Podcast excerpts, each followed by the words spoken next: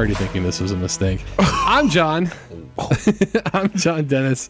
Welcome to Somewhat Sports. You may know me from overnights at uh, 97.5 WPCV. Joining me as always, Bubby Johnson. He is a Division II national champion for NCAA, courtesy of the Florida Southern Moccasins men's basketball team. Always good to, to be with you, man. Thank you, man. You may know me as the guy who's uh, in front of you in the checkout line asking if you have any extra change because I don't like to break a dollar. Um, here I am, Bubby. What's going on? Also, the guy who sits in front of you at the movies, and that's why you can't see because he's so gosh darn tall. Wait, wait. I like the edit. There you go. Very nice. Joining us today for the first time, and we're excited to have him on the uh, Somewhat Sports podcast, is Jon Williams, also a uh, college athlete, not a national champion. He came close, somewhat. Start. Wow. It's all right. It's all right. That's how we're starting, yes. Uh, but stop. but a, a great athlete in his own right, men's basketball team for Florida Southern as well. They weren't teammates, though, because Jon, I think, is a couple years older, right? 15, 16 years old. All right, let's not go there. we'll, we'll, we'll say a couple just because there's plenty of other jokes we can get into. Uh, right, right, right. But yeah, I'm, I'm excited to uh, to welcome Jon to the podcast. I, I know last week's podcast was was well received, and uh, we're looking to keep it going. And we're gonna jump right into the Saints game against the Los Angeles Rams. What a game that was, huh? Wow. Great game. Heard the officiating was super good this game. Oh, yeah. Probably I the think, uh, best I've seen. Of course, you know they had that that whole issue at the at the end of the game with uh, I can't remember the guy's the name of the corner, but definitely uh, a little bit of a pass interference, a little bit of a blown call, wouldn't you say? I I think that's fair. I think uh, you know you and all of New Orleans would definitely agree with uh, uh, that Well, statement. Anyone with a pair of eyes who's not a Los Angeles Rams fan would, would agree with that statement. I think even the Los Angeles Rams agree with that statement. I don't, I don't think they're going to argue with us. I even think I even think he came out and admitted that like, look, Yeah. I was Yeah. preventing him from scoring a touchdown. I hit him, so. and I hit him early. Um, but you know, at, at the end of the day, uh, the Saints still had an opportunity to to get that first down. They could have run out the clock, and they didn't. And then uh, they had a chance to win it in overtime, and Drew Brees threw an interception the first uh, possession of overtime. So you can say what you will if you're a Saints fan. If you're a Saints, I mean, if you're Sean Payton, you've said it all already as it is, complained to the league office and all that. But at the end of the day, I mean, New Orleans lost the game, and it's it's they had the they had control of the game, and they still blew it, regardless of the call. Go say it. Come on. I mean, I mean, yeah, I agree. You know, you, you went to overtime. You know, they had a chance, but that's very deflating. Do you know what I mean? Like to, to have something like that happen where the entire stadium knows that a call has to be made, something should be said, it should be a clear first down. They should milk the, the clock, have four extra. Da- you know what I mean? Like there's just so much that should happen at this point, and then when you don't get it, you're expected to say, "All right, wipe it off. Let's keep playing." And I mean, obviously they should have, and they had an opportunity to, but I mean that's a bad call. Just like we don't need to talk about it that much, but man, that was bad. It it is. It was bad, um, and that wasn't the only uh, officiating. Well, I guess the, it wasn't the only way the officiating got in the uh, the forefront. I would say of a game. The the Chiefs uh, Patriots game also came kind of down to uh, some calls by the referees, and but I think they for the most part got it pretty right, regardless of whether or not you you think it affected the actual result of the play. You know, in a lot of ways, like that Dee Ford offsides, but we'll get into the Chiefs Patriots stuff later. Um, I mean, do you think that the better team won in regards to the Saints and the Rams? I would say, well, Jon, what do you think about this? I think the Saints were probably the better team, but I, I'm not completely disgusted with the outcome. I mean, besides the the call, I mm-hmm. think the I think the Rams are a formidable opponent for whoever out of that Chiefs Patriots game. Well, I mean, you saw the way the, the Rams played the Chiefs earlier in the season, the Chiefs, you know, ended up losing that game to the Rams. Right. You know, so if it had been, you know, the Chiefs playing against the Rams, you'd be like, oh, it could be another big shootout. That game was, I mean, everyone thought that game was amazing the day after, you know, the day after it happened. People were really looking forward to that rematch. But then you have a team like the Patriots who are coming to town now. I, I like the Rams, and I'll say it just because you know when we talked on the last podcast, you know it's going to be the team that can be more dimensional than they were in the regular season. Uh, you know, teams start to develop more of a run game, defenses step up. You know, I think that's why the Chiefs had had a lot of success as well as that their defense finally start playing. Um, you know. Being able to get stops, being able to uh, get Mahomes back on the field, I think that's important. And I think the Rams' defense looks really well. That front line is amazing, you know, and when we talk about hard hits to quarterbacks and some questionable hits that we saw in the Chiefs versus Patriots game that I'm sure we'll talk about a little later. I, I'm very interested to see if Ndamukong Suh or uh, you know that front line, Aaron get- Donalds, yeah, yeah. like I, I want to see what what how how are they going to be called because you know there's going to be hits on Tom Brady. There may be a couple late hits. They may let their presence be known. So I think that's something to definitely watch out for the Rams versus the Patriots. Sure, and and it's crazy to me in this in this Saints Rams game that there wasn't a whole lot of rushing production by by either team. I No. mean, when, you, when you're looking at it, you know the total uh, rushing yards on the ground for uh, for Los Angeles, 77 yards on the ground, and the Saints only had 48 yards on the ground. Yeah. That's it's not a lot when you think of you know a team you know especially I mean I know that lately in the NFL there's been a lot more emphasis on the passing game but these teams were teams that were that were run first you know almost all season I mean when when it came down to it I mean of course you know Jared Goff has had games where he's down for three four hundred yards but Todd Gurley is the best player on that team and I, he didn't really play a whole lot CJ Anderson got the bulk of the carries, and I, I would like to make an emphasis on the word bulk because he's a, he's a heavy boy. Uh, but it's, I mean, now you know you think Todd Gurley is he? I mean, he, you know he's a little banged up, but you didn't think that he would get what four rushing attempts on the on the day. That's wild. I don't think he even thought he was going to No, four. no, and I mean, props to him though. He's kept it, you know, really professional, and he said like, "Oh yeah, C.J. Anderson was running the ball really well, so you know he was in there, and I wasn't, so and that's fair." I think it's a lot more than that though, um, because I do think Todd Gurley seems like a, a great teammate. You know what I mean? He gets mm-hmm. happy for other guys. You know, so I don't think it's a thing about him being jealous or anything like that. I, I really sincerely think that he is banged up because there's times where Sure. they would get the stop and you know they'd show the offense on the sideline. He was the only one who wasn't celebrating. And like I said, he's a good teammate, so it's not because he's not involved in the game. I think he's genuinely hurt and mm-hmm. banged up, and I think that's why you know they they made such a you know an attempt to go out and get another guy like C.J. Anderson Sure. who, who has been performing, and I think it comes down to more than just C.J. Anderson has won out. The the carries because Right. let's be honest, Yeah, Todd he's not- you can go back to any fantasy team out there in the country Right. who had Todd, Todd Gurley. They'll tell you how valuable he's been this year. Right. So for him to get four carries, for him to look the way he looked on the sidelines a lot of uh, of that game, you can tell that he that he's going through some things uh, physically that's uh, Yeah. not allowing him to be out there. Yeah, and I'm hoping that this you know little two week break can kind of help Todd Gurley. Yeah. because he, like I said, has not been healthy for the last couple of weeks. You know, he had a little bit of a scare before the playoffs even started. Yeah. um, and he hasn't really been the same since. And the, the Rams have not looked really like the Rams since then. That's So- an important part of it. I mean, he opens up a lot of things for you know guys like Brandin Cooks, Robert Woods on the on Mm-hmm. the outside. When you have to put seven or eight in the box, and you got to respect Todd Gurley like that, Right. it's going to open up some one on ones. So I think Right. the whole offense really does revolve around Todd. If we're going to be honest, And it's and it's a good thing that they've kind of gotten some decent production at least from C.J. Anderson Yes. because the I mean don't get me wrong, Robert Woods is a good player. Uh, Brandin Cooks, of course, is a good player. Uh, Josh Reynolds, I mean, he's kind of new on the scene, but he's he's been all right since uh, Cooper Kupp's been gone. Everett.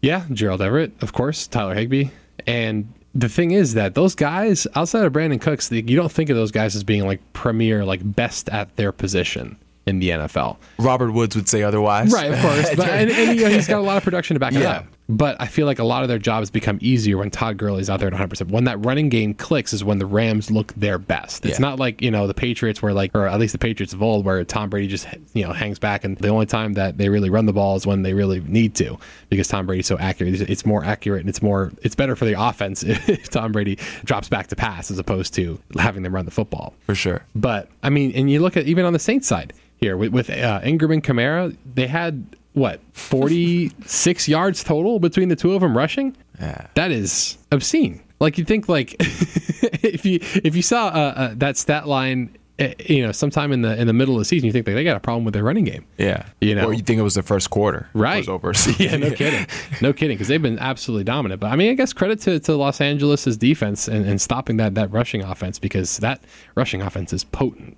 That that offensive line for the Rams or for the Saints, excuse me, is fantastic. I mean, the Rams' offensive line is also really good.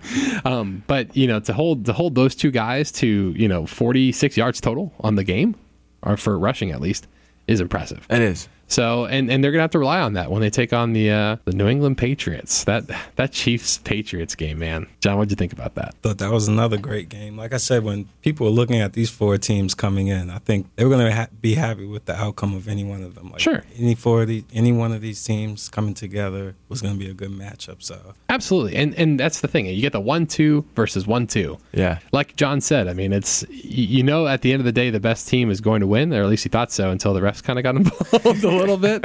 Uh, but you know, uh, you can't when you look at how dominant the Patriots have been over the last couple of seasons, or I guess the last couple of decades, really. Gosh. Um, but it's you know you, you can't you can never count out that team. Even if the Chiefs look really good all season, you think like ah, Bill Belichick and Tom Brady always always you know pick it up at the end of the season. Once postseason starts, it's almost like it's almost like they've been, been preparing all season for the postseason. It's crazy, and it's uh, another instant classic game. I mean, there were there were so many points scored just in the fourth quarter and overtime alone. Was like was it 21-17 at the end of like the third quarter, and then all of a sudden it ended up uh, you know with a ridiculous score. Uh, 37-31 the final score there in overtime but i mean again it's one of those situations where you look at it like oh what is the nfl doing wrong why aren't they going to college rules when it comes to overtime everyone talks about how great patrick mahomes has been all season how he's you know the wonder kid and rightfully so he's been fantastic all season but then he doesn't get a chance to to throw the ball at the end of the game Yeah, and to that point, there has to be something. And you know, I know we Right. talked about this earlier. There has to be something. I, I, I do like the fact that if you only get a field goal, then at least the other team's offense comes out and gets a chance. But I mean, but just because the rule's better than it used to be doesn't mean yeah, it's good exactly. We still need progression. Yeah. you know, it should still continue to get better. But I mean, to your point, I mean, that young kid here, I am battling against a goat. Mm-hmm. Some people's go. I'll, I'll say a goat, if you will. But you know, here I am, and um, he's on the mount rushmore Oh, for sure. I without mean, without a doubt. yeah that's pretty much it And here I am battling you for you know the AFC Championship, and I never get a chance to step on the Mm-hmm. field. because that's the thing it's, it's the game uh, you can sit there and you can complain oh you know well you know you got to have a, a championship caliber defense if you're gonna if you're gonna make it to the super bowl. And i understand that line of thinking. But also but also you got to think with the way the rules are framed right now in the nfl where they benefit offenses so much you can't really get away with a whole lot unless you're that one los angeles rams cornerback. You can't get away with a whole lot. And it's kind of unfair that you know the the other team doesn't get a chance to to throw the ball to, to execute their offense. Only one team gets to do it and that's and it relies on a coin toss. That's the part that that gets me the most too. It's like i mean yeah we got a thousand high speed cameras we got pylon cam we're still deciding who goes after a coin toss right, and we want to, from a fan's perspective, we want to see this stud get a chance to to go against the great. It's kind of like the the young star rising coming in. I guess he's considered a rookie still. Well, The Ben the Simmons rookie, rookie yes. is Ben is what- is Simmons rookie. him. Yeah. Yeah, we want to see him give a chance because he's been fighting all game, and for him to not even be able to step on the field at Right. that point, a guy who's you know thrown 50 touchdowns on the season doesn't get a chance in overtime to, to take his, his team to at least a second round of overtime Right. You know and it's it's unfair and i think you're you're sliding the fans at that point i mean not even just the fact that it's like it was their home stadium not even just the arrowhead stadium fans i'm talking just nfl fans in general because i mean who wouldn't want to see tom brady and the young gun patrick mahomes going you know toe for toe throwing the ball you know and trying to see who can score at the end of the game you know texas rules overtime you know college rules And what I'll take us back to, you know, I always relay everything to basketball. That UConn Syracuse game, Right. Six OT. I mean, Yeah. that was amazing. It You was what I mean? great. I saw it. It was a great game. Hands on the knees. They were they were giving it all they had. Yeah. They were worn out. I would love to see this game go to a 7-0 OT where Tom Brady scores, Mahomes scores, and it's Mm-hmm. Going back and forth. And which defense is going to come up and get a stop first? Exactly. Instead of which quarterback can get in the end zone first. Exactly. I mean, you look at look at baseball. In baseball, even you know, even if the home team gets to go last and figure out how many runs, I mean, there still is an inherent advantage to going last at home in baseball. Yeah. You know, getting the last frame in a in a, in a you know extra innings game, you still have both teams have the opportunity to go out and swing the bat. Exactly. And that's what I want. I want Tom Brady. I want Patrick Mahomes both swinging for the fences And because that's what's best for the sport. Right. And there's no what ifs. There's no like what if Patrick did get a chance to to come in that game. Right, It's exactly. Like we've seen it all. Mm-hmm. The winner is clearly the winner in that Right. case. So And it, and that way you get to see the full team go out there and do what they got to do. That is true. And that was that would be my next. You know, we talked about this last week how they always compare Philip Rivers to Tom Brady, even though they mm-hmm. never on the field at the same time. Right, yeah. so I feel like in order if we're going to judge both teams, to your point, let's give everybody an opportunity. So Right. offense goes out there, defense goes out there, then we take a look at things. And if you're not going to do that, change it from a coin toss to rock paper scissors. At least this way, I have a Skill-based, chance. Yeah. let me let me fight for it. Don't don't decide on a coin. I beat you in something. I get the ball. Let's Right. let's switch it up a little bit. Exactly, exactly. But what's you know what's what's done is done. The Los Angeles Rams are representing the NFC. The New England Patriots are representing the AFC in the Super Bowl in Atlanta, which I'm excited for. I think that it's going to be a blowout. I think that the Patriots are going to run away with it. They're going to use the inexperience of Jared Goff to their advantage. That uh, Bill Belichick is known for years as being the guy who can fluster and confuse young quarterbacks. That's what he does. He's the best to ever do it. You have something to say, Bubby. I'm, you know what? I'm gonna let all my Johns speak first before before I make a statement. If your name is John, you can speak before me because I'm going out on a limb. I I, I, I admit I was wrong with the Chiefs versus the Patriots. Right. I'm going out on a limb here. I'm gonna let Jon say his piece first, and then I'm I'm gonna All make a right. statement. All right. Well, I'm just gonna let you know I agree with Jon. The Johns are uh, are in cahoots. no, here. I told him earlier. Like this game, I don't think it's gonna be as interesting as these two games that we watched last week. I think the Patriots are so skilled, and I think they've been here before. Tom Brady has been here how many years? I want to say what I mean, Tom, Tom Brady's been the starting quarterback since 18 years, maybe. yeah, 19? since the 2000 Super Bowl. I think uh, he came in for an injured Drew Bledsoe at some point. I can't remember. I was really young when that happened. young um, but yeah, Drew Bledsoe got hurt, and then Tom Brady carried them against none other than the St. Louis Rams. Same franchise, different location. That's how long Tom Brady's been dominating the league. Is the Rams are now in a different city, and he's still uh, he's still playing for Super Bowls. Yeah, you're absolutely right. So I would definitely. What I'm gonna say is that New England. I think they're definitely gonna win. The only way this game will be interesting is if they're down for the first two quarters, first three quarters, and then Tom Brady makes a comeback. I think that will make it interesting if they're down by that much. But other than that, I think this will be a blowout. Bubby, you, you, you, the floor is yours at this point. Go ahead. I disagree. Please tell me why. Okay, and this is why. We've seen a lot of. I mean, in the previous rounds, we had veteran quarterback versus young guy, veteran quarterback versus young guy. Now, both of the young guys went toe to toe with the veteran quarterbacks. Both of them were able to put up a fight, were able to get their offenses involved. I mean, you look at Patrick Mahomes, who who really turned it on in the fourth quarter. He got better as the game went on. Now, the biggest thing for the Patriots this year, honestly, as great as Tom Brady has been, I really think the strength of their team is their running game. Sony Sony makes things easier for Tom Brady. He moves the ball. He's been very successful this year. Their screen plays have have worked. It, they've moved the ball on the ground, which is not typical of what we expect from a New England Patriots Tom Brady team. I feel like they rely on their run a lot. Now we just talked about what the Los Angeles Rams were able to do to the to the two-headed monster of Kamara and Ingram. So now I think it's I don't think the Patriots offensive line is as good as the Saints offensive line. I think that the Rams are going to be able to stop them. I think they're going to have to put the ball back in Tom. And listen, I'm never saying that putting the ball in Tom Brady's hand is a bad thing because clearly it's worked. yeah. It's worked for it's worked for a very long time. He converted three straight third and tens in that overtime. and, and it was super Huge. impressive. It was, and and I give it to him.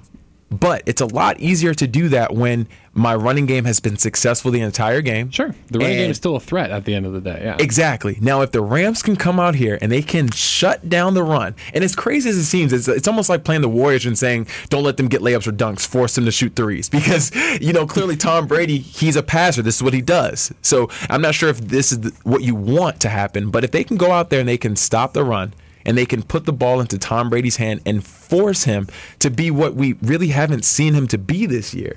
This is this isn't this isn't a, a Tom Brady caliber year that he's had. I feel like the running game has has done its job. Tom Brady has won the games that he's needed to. But I think if the if the Rams can come out and stop that run, and I like like I said, I like I like McVay. I think he's a great young coach.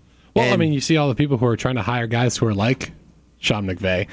You know, they they stopped uh, hiring uh, so many of those uh, Belichick disciples because you know I think the most successful one is Bill O'Brien, and that's he hasn't won a playoff game I don't think since no, no one has there. surpassed the master yet. No, which I mean uh, is a is a difficult task. Yes. I, I'm not gonna I'm not gonna say it's not. I would agree with you in the sense where if the Los Angeles Rams can get pressure on Tom Brady with that defensive line because that's the thing when you when you blitz against Tom Brady it does not go well for you. Tom Brady knows the playbook inside and out. He's seen every blitz. He's seen that it doesn't matter who you're sending, what gap you're sending them to. He knows exactly what adjustments he needs to make at the line and then once he figures out who's blitzing, he knows exactly who he's going to throw to every single time. That's why when you, you- I mean, you saw Tony Romo do it at the end of the game when he was talking about, okay, you know, if this guy comes in, he's going to throw uh, Gronk on the edge. Yeah. If this guy goes to the outside, he's going to throw to uh, Julian Edelman up Tony middle. Romo just ruining the entire game for me. I mean, geez, let, let it play get, out. Get, get used to Where's it. the climax? Right? Like, he's the guy in the movie there just telling you the end. He's, don't go in he's there. seen it at 12. You're at the movies at 2. It's like, dude, you relax. Don't Let go in there. He's going to kill you if you go in there. I know, Tony. Just let me let me watch the guy die.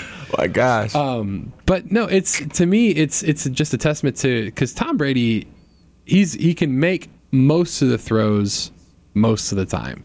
He can't make all the throws all the time like he used to, but I will say that he's picked his spots to really make the throws he needs to make when he needs to make them. Again, I'll I'll I'll, mention that third and 10 three times in a row in overtime. He knows. I mean, then again, though, he did hit the hit Gronk on the uh, a little high, and that game could have been over real quick in the fourth uh, if that if Dee Ford had lined up six inches back. But you know, in any case, though, he's uh, he's not the spring chicken he used to be, but he beats you now with his mind.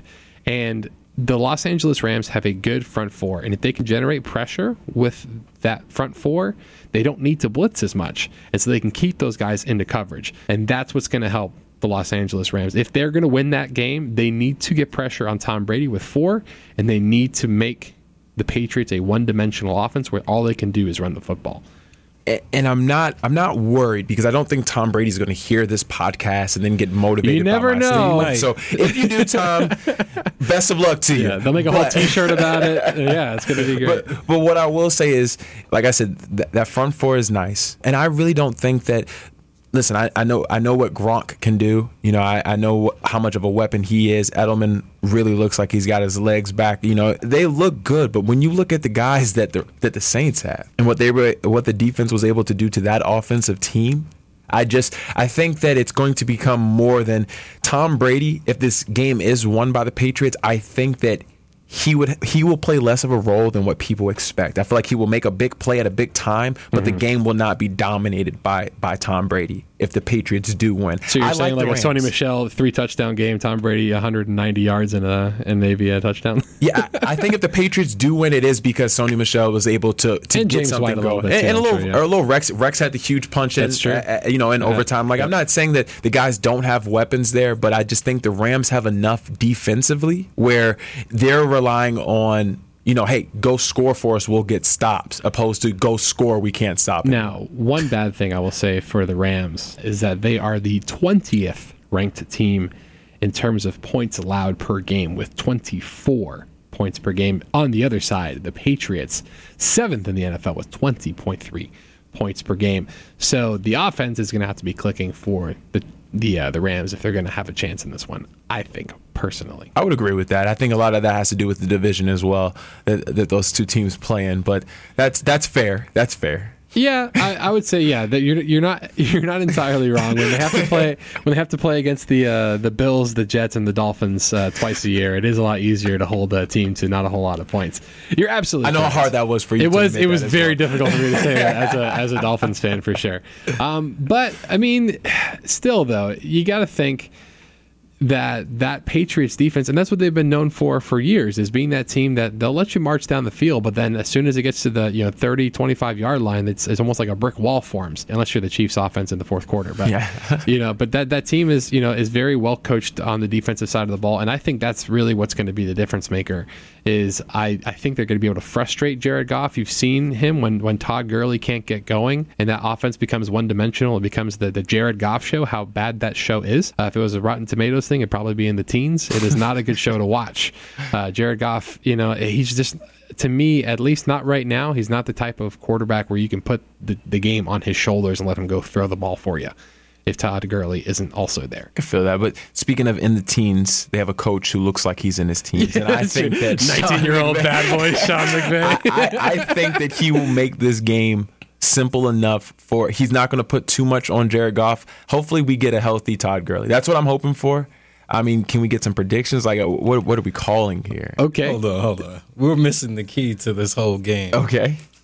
The key to the Rams winning, I'm going to let you know now. There's tape out there from 2008 and 2012. Okay. There's a team out there called the New York Giants. Oh, of course. Of course. All they need to do is sit in a room for two days and watch that tape. All I got to do is call Michael Strahan out of retirement. Yeah, that too. If you didn't know, Jon Williams is from New York, ladies and gentlemen. and Big New York Giants fan. this is the key to winning this game. I mean, we've done it. We've we've given y'all the blueprint to do this, and nobody wants to listen. So, Well, and, and that's the and that's the thing. That's how the Giants were able to beat the Patriots in those Super Bowls is because that that uh, defensive line. We're talking guys like Osi Umenyiora, uh, Michael Strahan, Jason Pierre-Paul was on that Super Bowl winning team in 2012, wasn't he, or something like that? And you know Back that's when he had a full hand. yeah.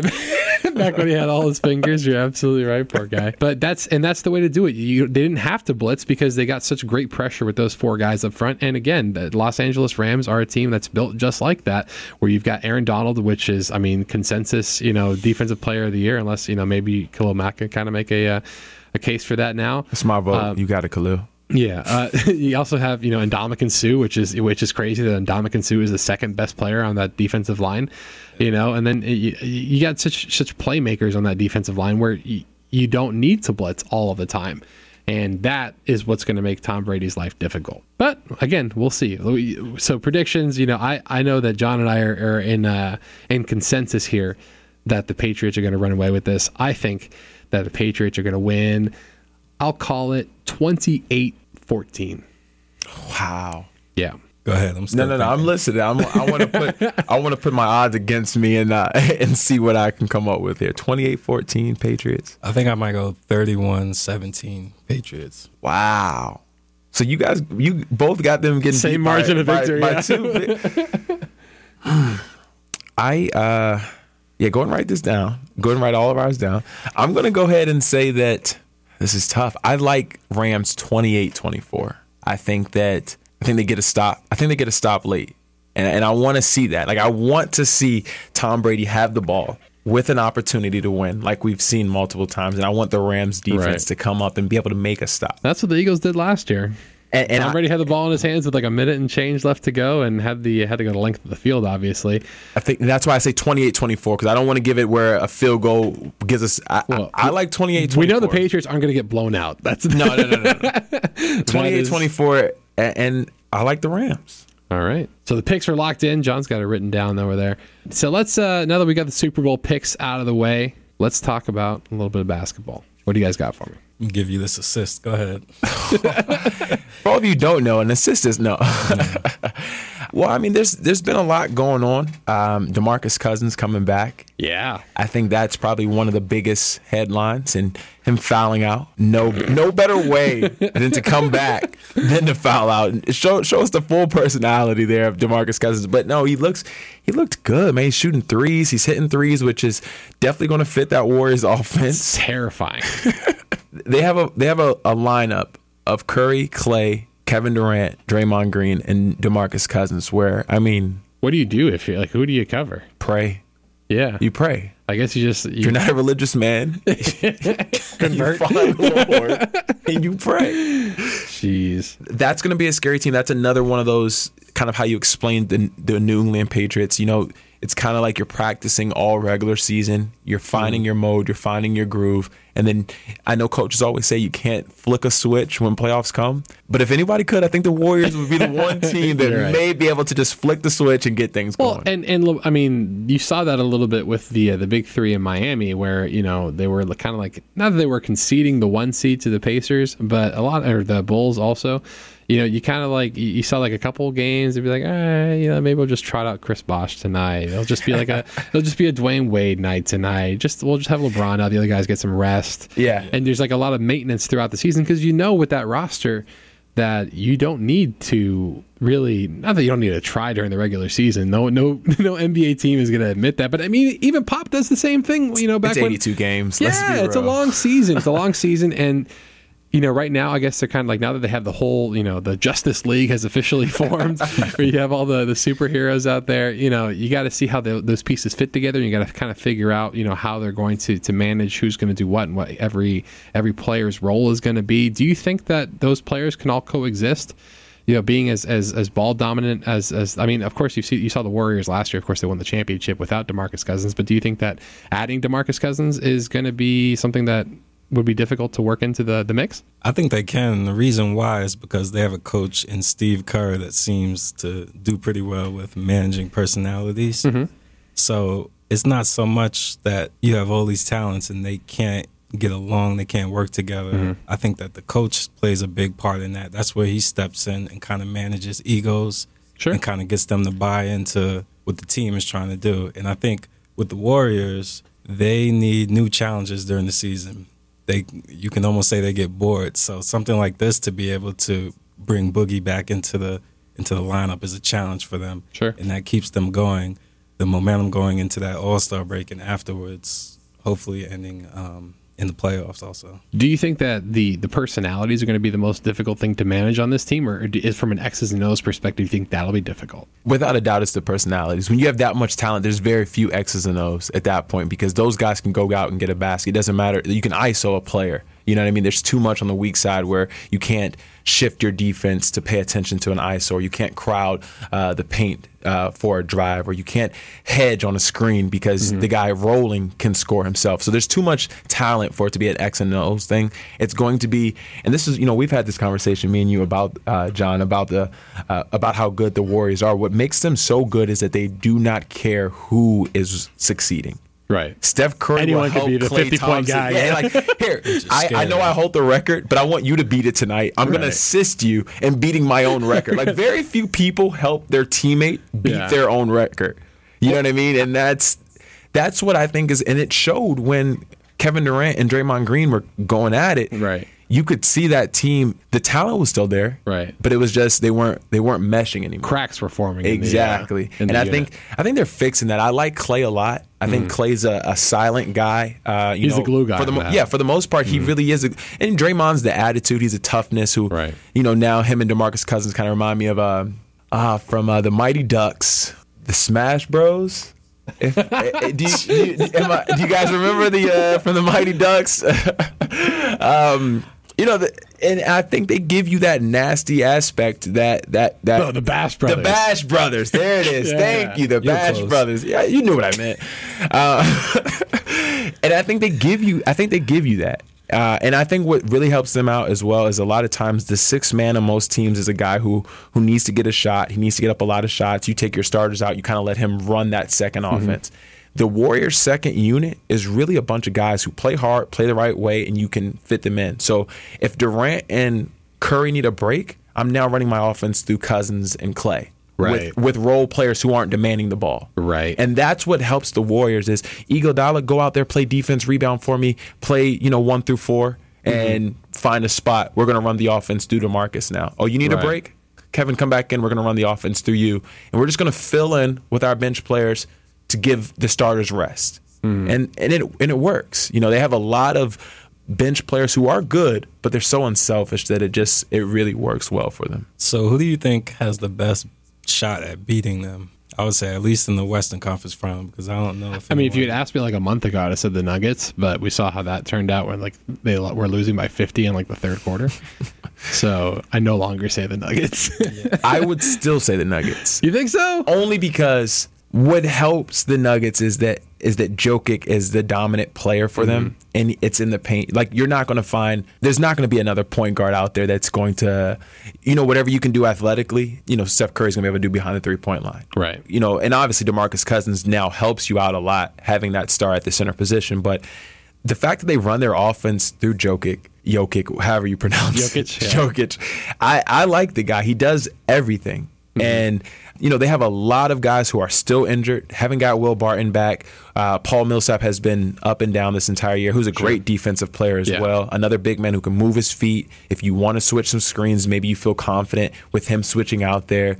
They have a lot of guys, a lot of talent. They have a lot of length.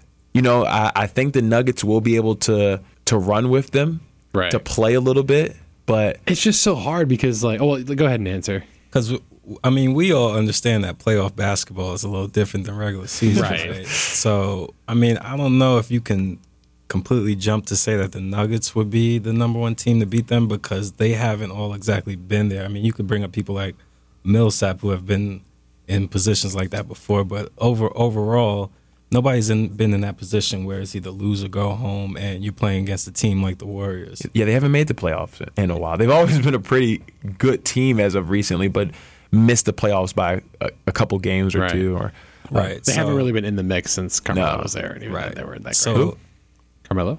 sorry, Do you not? Do you not know? it's about the free agent. Yeah, Hoodie, Hoodie Melo. the guy that the guy that don't no one wants to See, if you play. put hoodie in front of it, now I know who you're talking about. Oh, hoodie Melo. Okay. Oh, no, I'm joking. Excuse Melo's me. a great player. I love Melo. You're lying. I hope he finds it. No, I think he's gonna go to the Lakers. I think he will. You think so? Yeah. Play with a little uh, little LeBron there. I hope that doesn't happen. Why? It's gonna hurt them. It definitely is. He's a, he's a ball stopper for sure. And then that team, I think that you really need to move the ball, and, and Kuzma needs to be more involved, and Lonzo needs to be more involved. And then once LeBron comes back, you can't have the ball. You can't have the, the offense run through Carmelo for any point in time at all. and that's all up to Carmelo. I mean, whatever team he goes to, if he keeps the same mindset that Right. he has, like Well, he didn't want to come off the bench for the longest time. I don't even think he does now. He he refused to, and maybe that's why he's no longer in Houston because they said like, "Hey, come off the bench." He's like, "No, I'm not. I'm not gonna do that." Yeah. I've said this before. Carmelo messed up his career when he was leaving. Instead of going to the Knicks and getting the money, he should have went to the Bulls. He should have been there with Jimmy Butler, Derrick Rose. I think Derrick Rose. That's less pressure on him. Maybe he doesn't get injured. And Right. you have Robin Lopez playing center to to make up Right. for the lack of defense that Carmelo plays. Which you know, and if you play him at the four, that's that's where Carmelo is, in my opinion, at his best defensively. Because you know mm-hmm. he's even said he doesn't really like running around on the perimeter with wing players. Sure. You put him on a, on a four where he's strong, he can bang. He's you know he's a he's a mismatch for Sure. other foremen. I think that's where he should have went. So he's, on was the, he's on the right team now, just at the wrong time. Well, I mean, he was on the right team for that whole hour and a half. Did they cut him already? yeah, it was a- he was on the right team at the wrong time for the wrong amount of time. I don't even know if he got a jersey. No. I mean they're gonna make a jersey. They'll sell it just like the Hawks did. they iron it right All right. Limited edition Carmelo Anthony jerseys for sale. They just came on sale. They're already 60% off. Oh Melo, you know, I just hope one day that this podcast blows up enough for all the all the people we talk about to just be upset with it. No, but Yeah. once again, Melo's a great player. yeah, well, he was a great player. He's he's in the twilight of his career right now. He's still got a shot, but I, I don't. I just don't think that he. I don't think that he wants to play the role that he would be best served in now, and it, No. having him play the role that he wants to play now would be a detriment to all 30 teams in the NBA. Ah, there's a. I'm sure there's a couple teams I could find where he would be okay as a starter. Because uh, no, because I think that I don't think you can name one. no, oh, because I, I definitely can name one. okay, name one. Go ahead. The Hawks. The Hawks would be a the Hawks would be a fine team for him to play with. They have athletic big men. They have Dedmon who can even shoot the three. They got Trae Young, who's a great young. And see the thing about him being a great young point guard, you can put the ball in Carmelo's hand a little bit more because hey, now you're a young point guard. I want to get the ball out of your hands a little bit, make it a little easier for you. Spot up, shoot. Uh, the Hawks would be a fine fit. Have him team. learn how to like where to pick his spots to toss him the ball, and they're getting that. rid of Taurean Prince. They, they're talking about you know taking some trade some trade options for him. I think the Hawks would be a fine fit. But do you think Melo is the best idea for young players trying to be developed? Because Well, that's what I'm saying. Because like, are you learn how to score. You're not gonna like when you're the Hawks. If you're in the position that you are right now, you're not making the playoffs. If No, you're you're not. Hawks, and so you need to take this time to develop the young talent. And Carmelo's not young. He's not. But if you're talking about where he can fit into a team, now I'm not saying you're going to meet that team's aspirations. Now, but he's still going to teach a young group of guys. At the end of the day, the game of basketball, the nuances of basketball, how to conduct yourself as a be a pro. pro. You can say what you want. Carmelo's had a great career. Maybe he hasn't Everywhere won. outside of the NBA, sure. Yeah. Well, I mean, he's won in college, and he's still been he's still put up numbers in college in the NBA. It's not like he's let's not he just never not- won anything. But there's plenty who haven't. I mean, Charles Barkley's never won anything. We still we still say that he made, he's great. Well, I would say like he's he's made the playoffs a lot, but so did uh, Carmelo for a little bit. But he's always Yeah. been like a sixer. He's in, he's in a little bit of a drought. I mean, that's well. How about with Vic going down now? Do we do we look at the Pacers? Maybe could the Pacers be interested in Carmelo Anthony I don't know. I, I think you and get well get well Vic? That's a Maryland guy right there. team takeover. He was on the first team. I played on the second. But man, get well Vic. My prayers out to you, my brother. I, I think your point is valid if Carmelo is coming off the bench. I think that role to be like a mentor to these young players, he takes a page out of D Wade's book and does something like that. That's if Accepts- D Wade can do it, Carmelo Right. can do it. and they they Why did came. you start on D Wade? Did you know? I knew what that was. That's called an assist. That's I appreciate that. What a guy. That's how you get me in your in your pocket right there. Yeah. Yeah, compliment D Wade. Do what D Wade did. Yes, please. Do I have any friends named Bubby? So it can be two Bubbies and two Jons on this. So this isn't fair. I feel like I'm being. I'm, I'm just saying, like I, I think he Getting would jumped. play. A, I think he would play a better role coming off the bench I can see that. and doing what you say as far as and just being offense off the bench. Because a lot of times, you know, your second team isn't as offensively gifted. So, you know, have him go out there and, and spot up shoot every every once in a while, you know, on the second team. right. But he doesn't want to do that. That's the problem with Carmelo Anthony right now. And that's why he's not on a roster right now, is because I- I'm sure a lot of teams could use a little bit of shooting off of the bench, but he doesn't want to come off the bench. And that's where he's at. Anyways, enough about Carmelo. He's not even on a team right now. So let's talk about something. Your favorite free else. agent. My favorite free agent, please. Let's look into what James Harden is doing because he is a monster. He is doing it all his own. Granted, Gordon's back, which is good for them, but CP3's out, and that's why they're not winning games. But I mean, I saw the stat the other day. We, we talked about Klay Thompson and how he's getting dished the ball a lot. Klay Thompson had a 44 point night the other day, assisted on all 44 points. yeah. James Harden had a 37 point game same night, assisted on zero of those points. Now, what we have to be careful of here, though, is let's not. What I like about Klay is that those are not. When you think of an assisted basket, you're thinking of uh, you came off of a screen, I gave you a pass, you were wide open to lay it up. Right. If- now, yes, they were assisted, but they're only assisted because he chooses not to dribble before he shoots. the fact that he can get the shot off, those are still his assisted buckets are harder than some buckets that people get creating for themselves. Right. I mean, he's the defender's right next to him. He's he's in between his screener and a defender, Right. and he's shooting like those are still tough buckets. I'm not. I'm not. Don't, I just want to make sure you're yeah, not you're not picking on Klay. Don't here. take this as All me right. disparaging the good name of Klay Thompson. I Okay. understand that he is. I mean, I mean, you got to think he's might be a, a top five, top ten three point shooter all time at the rate he's going right now. He will be for sure. Yeah, I would agree with you. You know, he's a tremendous shooter, a tremendously gifted offensively, and I'm not saying that his buckets are coming easier than James Harden's. What I'm saying though is that it's easier for him to get open sometimes than it is for James Harden when the entire offense is running through James Harden and you know he's going to shoot the ball. And James Harden is still getting buckets. How? He's going to the free throw line too much for me. Um, But no, even I'm that, no, it's it's uh, in the past you could have said that, but he's had games where if you took away all of his free throws, he's still getting 27, 28 points a game. I mean, don't get listen. And the only way I can explain this is the way it looks to me is he looks like the guy who goes to an open gym and he play, he picks the two old guys who will run hard. He picks the one football player who doesn't want to shoot but is going to play really good defense. Right. And then he picks the short little fast guard who doesn't want to shoot the ball So you- anyway. you're saying you can get a James Harden at the local Y? No, no, you're no. What I'm saying is you can see a James Harden productivity at your local Y. It won't be as flashy as what James Harden does, but I mean, to your point, there's not many other options out there on the floor with him. PJ Tucker's Right. playing center, and when you talk about small ball, it doesn't get any smaller than that. Okay. Um, who, don't get me wrong, PJ Tucker will probably beat all three of us up in a fight. I mean, he's a tough guy. He works his butt off. I like PJ Tucker's game, Mm-hmm. but with guys like this out there on the lineup with him, it's literally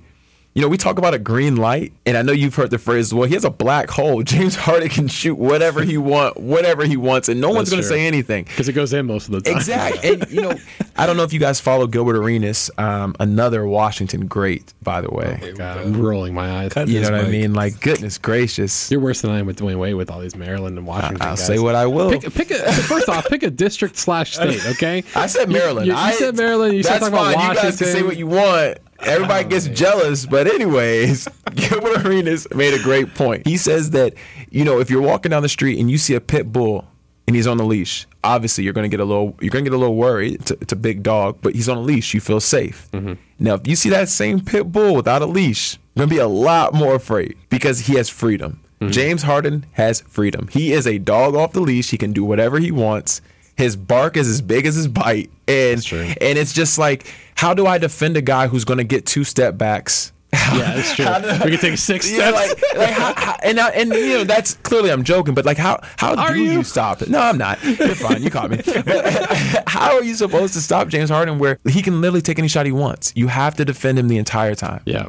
Up in, uh, I mean, it's from everywhere from the, the half court line all the way down to the to the rack. It's he can score anywhere on the court. If only he played a little bit more defense, then we'd be talking about. Because right now, like he's in the front runner for for MVP right now, just because he's so talented offensively. But can you really be MVP if you're not playing a whole lot of defense? Listen, I'll say this: if without Chris Paul, now Capela's injured as well. Mm-hmm. Uh, he's been lost to Ariza, obviously. Eric Gordon out for a lot of this for a lot of this year Right, as well with finally back, injuries. yeah. yeah. If he can get these guys into a playoff spot, and I'm saying six or higher, Right. the kid's gotta give it to MVP. yeah. I don't care. What, he's he's the MVP. He just decided, like, you know what? Like, why am I going to play defense? I can just score 45 points a game and win 138 to 132, and we'll call it a day. and you know what though, his defense isn't horrible this year though. Like now that you know, I'm going back. I'm looking He's at picking his spots when he's going to play defense. The Yeah. still the stills are there. I mean, I'm looking at multiple games of five, six, four. You know, what I mean, like it's not horrible. It's Right. not good. No. But in this day and age, there's there's very few people who play good defense. Right. Now, the thing, I mean, uh, you guys are, are, are basketball players by, you know, I guess by, tra- I wouldn't say by trade because you're not playing professionally, but you guys both came up, you know, playing high school ball, played, uh, you know, in college, were, were very successful in college. When you look at the state of the NBA right now and you see these idols who are, you know, going up, putting up these 30, 40, 50 point games off of just three with no D, are, are you concerned for the, the future of, of basketball? Are you okay with the way that the, these these people like, you know, uh, Seth Curry or Steph Curry, excuse me, and, uh, And Seth. and Seth also not as not as not as good as Steph. That's how you get a shout out for the little bro. Yeah, right. uh, you know, guys like Klay Thompson, guys like you know James Harden, where the, you know they chuck up you know a, a lot of volume, and they're not really known for their defense. They're just kind of putting up the three ball. Do you, are you worried about the the way the the game of basketball is changing going forward? I don't think I'm completely worried. I think it's just another evolution of the game. I mean, before before there was dunking and people started dunking, we could have had mm-hmm. the same conversation. I think with threes, almost it actually gives hope to players who aren't in that NBA physique, who aren't six six seven. D- dunking, jumping out the gym, who Right. have a chance. guys, guys who are six foot, six foot one, you know, who are Yeah. out there and 5'11", 5'11". 5'10". right. Well, Jon, you're you're a Five, shorter guy. I feel like you're five seven, five six. Yeah, so that gives the, it kind of levels the playing field, Right. and I think in that aspect it is good for the game, and it is a skill, don't because uh, to hit an NBA three pointer under pressure, coming off a pick, off a step far. back, It it is. is pressure, and you're starting to see these seven footers doing this also. So which is terrifying. yeah, which which makes the game more interesting. So I think from a fan's perspective, an entertainment aspect, I don't think it's a bad thing. Mm-hmm. Um, I definitely think it's just a change that we're gonna get used to. And Sure. And of course, defenses will find a way to stop it eventually, whether it's having a guy who's dedicated to just shadowing a three point guy. Right. You know, subbing in, you know, and just being like, whenever that guy's out there, we're getting our fastest guy, and he's just closing the gap as soon as he can. Right. Because when you, I mean, when you were growing up playing playing basketball, you always taught get the on a fast break, get the the best layup you can get. Now guys are running to the three point line, Right. to shoot Picking that their shot. spot and just, yeah. And now we're kind of thinking, hey, this might be a, a good shot if we got guys that can consistently hit this. Why not get the three instead of the two in this situation? Mm-hmm. More points. So, Especially if you're shooting threes better than some people finish around the rim. Yeah. and I think it's not just basketball though. You know, when you when you look at any sport, offense is what people want to see. Sure. Fans come for offense. They want to see high scoring games. The people who still go to baseball games want to watch the dingers. You know what I mean? Like, yeah, that- that's why they do a home run derby. Right. You know, no That's one does true. a no one does a turn two turn two derby. Let, let me let me see you get. No one does. No one cares about defense. It's defense is for the people who uh, you know For the old like to get their hands dirty. You know what I mean? So, um, you know, you see even see it in football. Look at all the rules now that's designed for the quarterback, designed Sure. for the wide receiver. You know, if it's a tie, it goes to the offense. You know, there's there's so much rules that are designed for the offense to be successful. Can't hand check anymore. There's no defensive three seconds. You're not even allowed to set up in the paint. There is still there is still something to be said though for like for good defensive games. Oh, When- for sure. You know, when it comes down to like football, like I've seen like I remember a game a couple of years ago is the Dolphins taking on the Pittsburgh Steelers. It was just a rain out game. You thought like how could they play on this field? They got there's a there's a clip, you got to find it on YouTube. Just look up Dolphins Steelers punt, and I'm, I'm trying to remember what game it was, but it was a Monday Night Football game. Monday Night Football, just type that in, and the the punter for the Steelers punted the ball right? It landed just dead. Like it bounced and it just stopped. It stuck. Like it was like on a tee.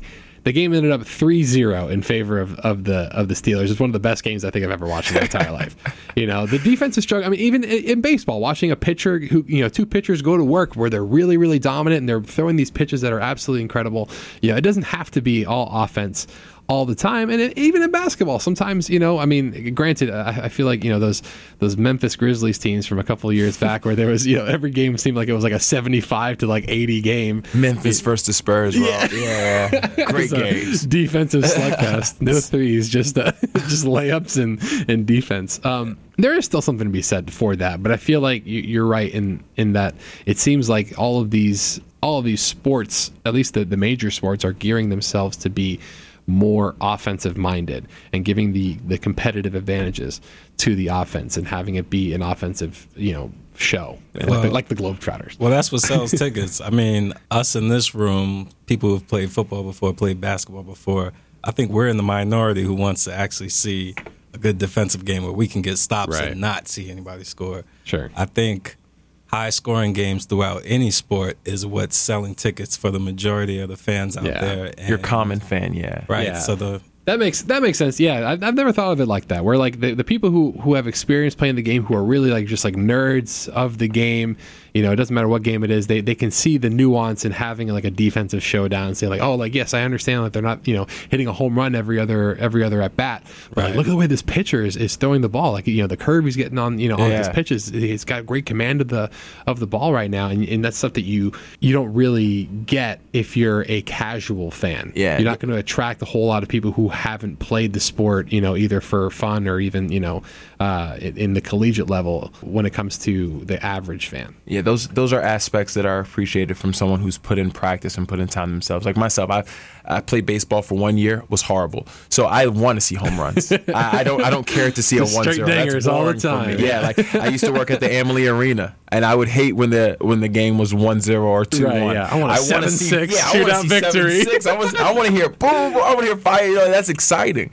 So you know, if I feel like the more you know about a sport, you there's obviously more for you to appreciate. Right. But if you're just kicking back and you, and you got a game on, hanging with some friends, you you want to see points. And I'm a lacrosse player, so I know for a fact that not many people watch lacrosse. So what they're trying to do is think of ways to bring people to these seats to watch these Sure. games. So one of the things they did was introduce a shot clock.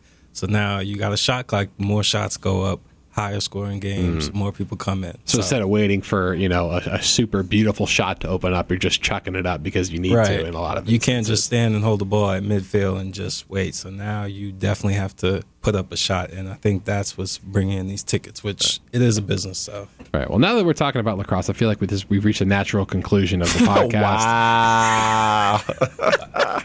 so disrespectful. it's okay. It's okay. I'm out, guys.